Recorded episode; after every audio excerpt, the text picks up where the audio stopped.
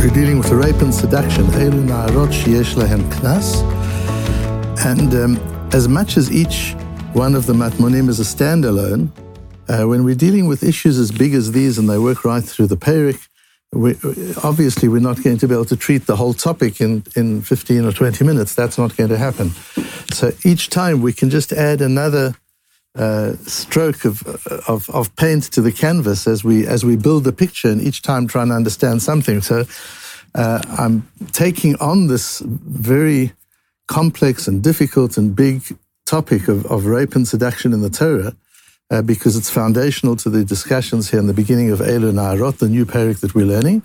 Um, and we'll have many opportunities to talk about it. Today, we'll just talk about a particular aspect of it. And really, what, what we're dealing with is, as I've said in the in the subtitle here, that the Torah's consequence for rape seems trivial. Uh, when we look at what the what what the consequence is, certainly in terms of our society, um, it, it, seems it seems trivial. And we're talking about the rape of a young girl uh, and the, the, amount is relatively small. So let's look at the two the two pieces of, of, the two parashas in Chumash. The one is in Parashas Mishpatim, where we talk about seduction. After talking about what happens if a person seduces or, or rapes a woman who is betrothed, here we're talking about an unmarried young girl, uh, and he seduces her and has relations with her. Mahor Maharen Alole Isha, he should uh, give her the amount of money that is uh, involved in a ksuba and, and marry her. If her father doesn't allow her to marry him, she's still under her father's authority. And if the father says, no, she's not marrying this man, Kesef Yishkol Kamar Habetulot, he still has to pay the amount that would normally be paid for, for a ksuba, that, that amount he has to pay to her. So that's quite interesting because here we're talking about seduction. So she's she's party to it. It's voluntary here. This is not not a violent um, uh, relationship, uh, but it is with a young girl. We'll see in the in the Gemara how young. And um, but there's a fine even for seduction. There's there's a fine. In in Pashas Kitetse, we have the case of rape. So you would think if he has to pay the amount of ksuba for for seduction, what would be for rape?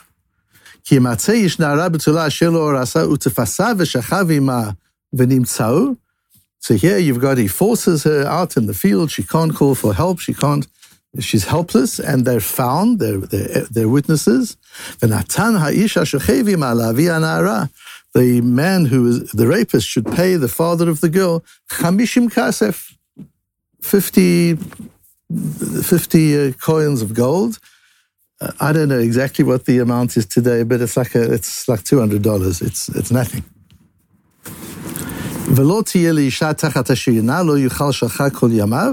Uh, here's a more severe punishment, maybe, and he shall marry the girl and not be allowed to divorce him ever. Uh, but the father can say, I don't want her to marry this man. Uh, Kesef Yishkol then he still has to pay her the amount of a, of a, of a. Uh, so the, the, the, the parsha is very difficult. So, so we need to develop an approach to understand something of, of what is going on. And the first thing we need to understand is described very simply and clearly by the Aruch HaShulchan in Kuf Ayin Zayin. So the first thing he says is, Hamafateo manes b'torat Yisrael mishalem chamishim slaim kesef tzuri, k'mefurash b'torah. If a person rapes or seduces, he pays 50 slaim. So it's the same fine for rape or seduction. Uh, Ben shaita bat gadol Israel, ben shaita bat katan Israel. It makes no difference if she's the daughter of the prime minister or the president, or she's a a street girl that comes from nothing. The whole inyan knas shaveh bakol because knas is equal for everybody. This is not damages, this is a knas. And one of the differences between knas and damages is we, it doesn't vary. Knas is invariable. There's a fixed amount no matter who the, the uh, victim is. This is a, a knas, it's a fine for this terrible thing that he did. And just, just pause there for a moment and realize that, that what the Torah is teaching us here is the Torah doesn't see a huge difference between rape and seduction. They're both abuse of male power. The one is using physical force and the other is using emotional force. They're both manipulative. In our society, violence is the thing that is abhorrent, but every other form of manipulation is, is fine. That's okay. You can manipulate in business, you can manipulate in politics, and you can manipulate in relationships. The Torah sees seduction and rape as very similar. They're both taking advantage of the girl. Particularly, we're talking about a very young girl.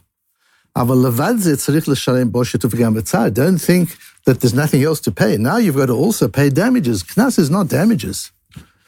Uh, and so on. And he says that that does, now that depends on who the girl is, what family she comes from, what social circle she mixes in, what her social status is. The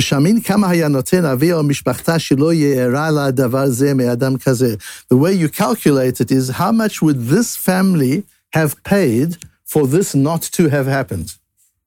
That's how you, that's how you, that's how you calculate the, the damages that have been done.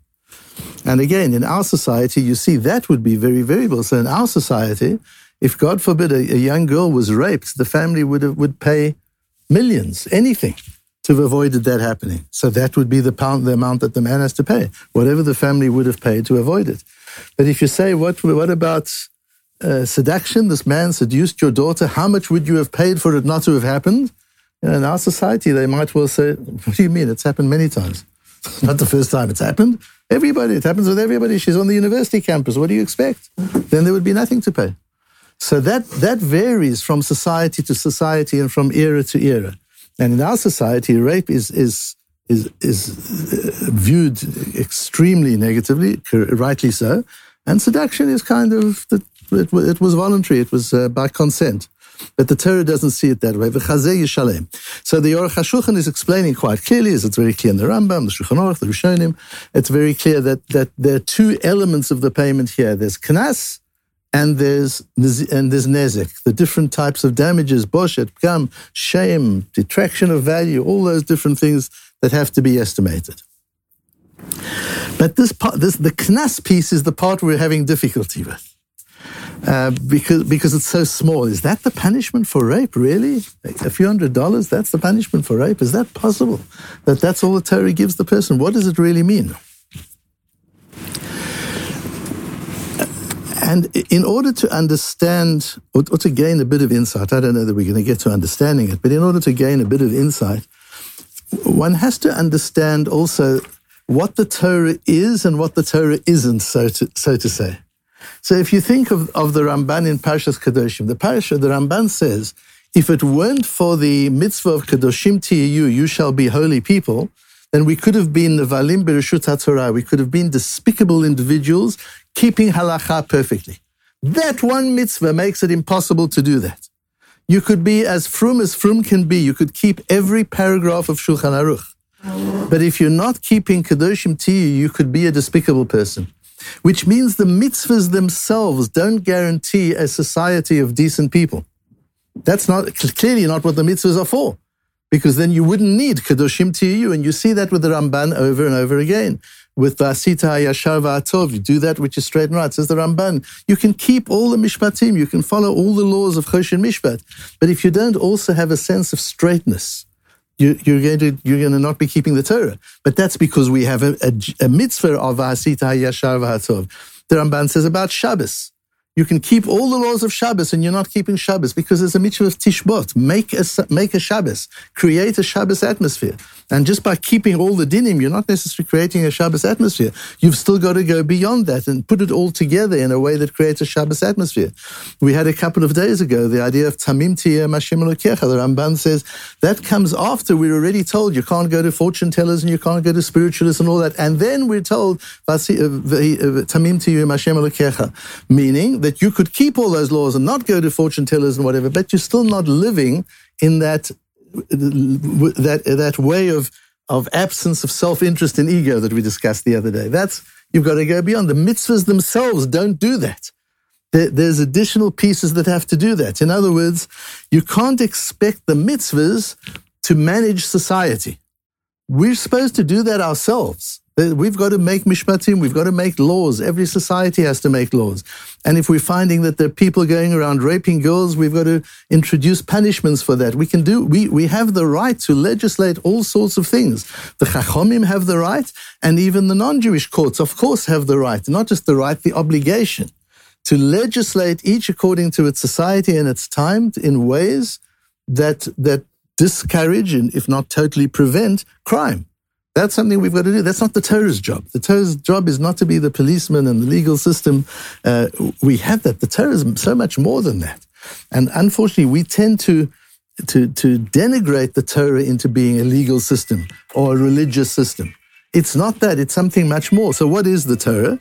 What the Torah is, is an enormous body of, of wisdom. And, and wisdom is too small a word to use that sits on the back of halachic actions. The halachic actions themselves, it's a little bit like, like you know, you might be sitting in the cockpit of a, a big 747 or, or one of these big Airbuses, mm. and, and it's time to take off. And all that energy that is needed to get a plane off the ground and into the air and what's the what's the pilot doing? What's the captain doing? He's sitting relaxed there, you know, maybe having a cup of coffee, and he turns it on and he pulls some levers, and it's it's all very easy. It's not physically difficult. It's little actions, but those little actions are activating massive machinery with incredible impact and outcome. And he has to know which switch to switch and when to switch each switch. That's halacha. Halacha are the switches and levers. They're little, so to say, little in, in inverted commas, actions with incredible impact in, in the big universe out there and, and in Hashem's world. Enormous impact, but it's just little things that we have to do. In one of the Shulchan Aruch shiurim that, that, that I give, uh, we, we spent the hour on the on the din of, of putting on your right shoe first and then your left shoe and tying your left shoe and then the right shoe. What unbelievable principles of philosophy, psychology, uh, spirituality, Kabbalah, halacha, just enormous mounds of it. What, what goes on, the thought and the wisdom behind that little action of how you put on your shoes. That's the switch. It's just a little action of how you put on your shoes.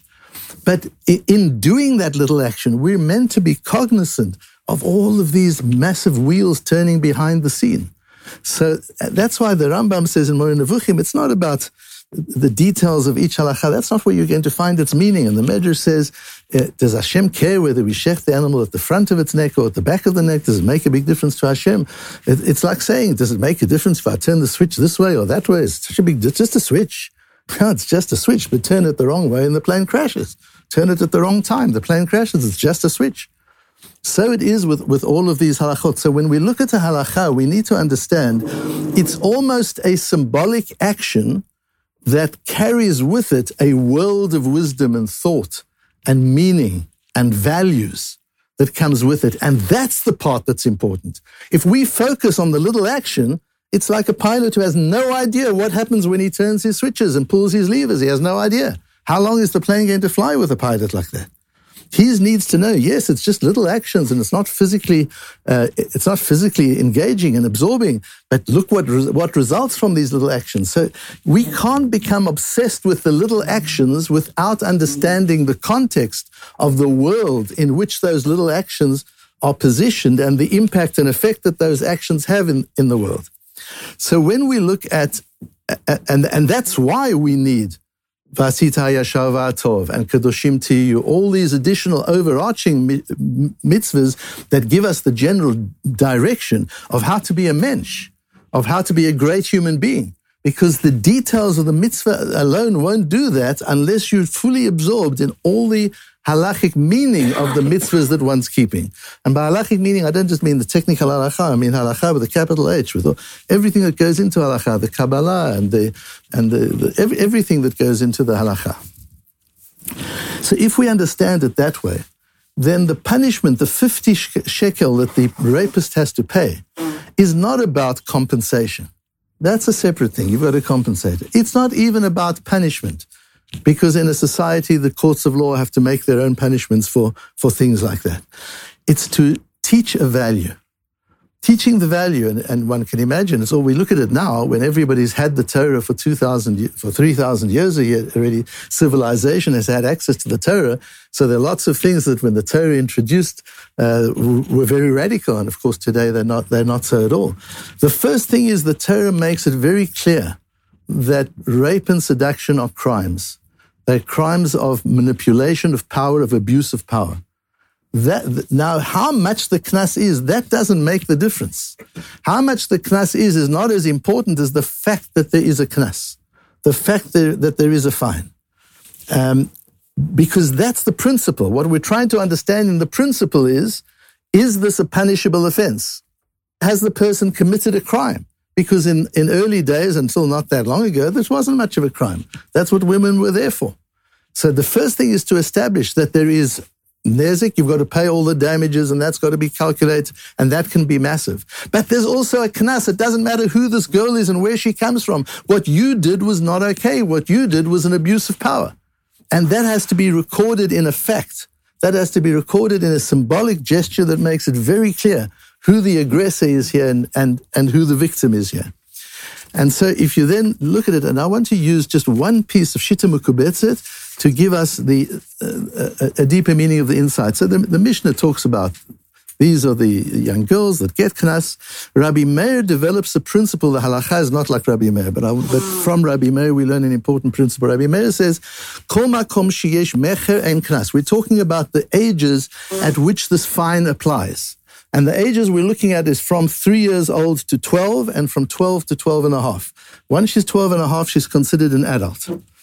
And the Rabbi Meir says when you're looking at these age ranges, wherever her husband, her father has the right to sell her into servant, into servitude, there is no knas payable.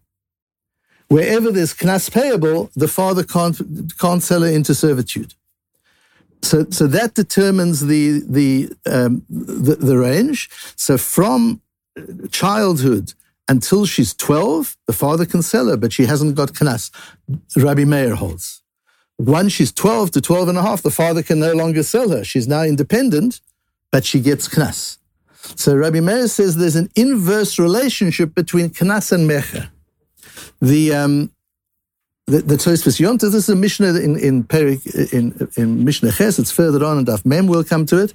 The Tosfos Yom Tov says on that Mishnah that Rabbi Meir's statement is not giving any kind of reason. There's no principle in Rabbi Meir's statement. He's just saying if you if you want to know how it works, where there's mecha, there's no knas. Where there's knas, there's no mecha. But there's no philosophy in that statement.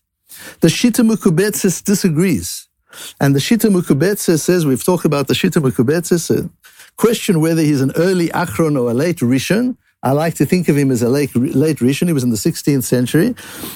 Um, Perush milta betama. No, Rabbi Meir is giving the reason. Tekivan de yesh mecher v'rashai avia lemochra lahachi ein la knas. The reason she doesn't get knas, according to Rabbi Meir, there's no fine if she's under 12 years old, is not because it's not a crime and it's not an abuse of power. It's because she's not independent her father has the right to sell her into slavery, into servitude.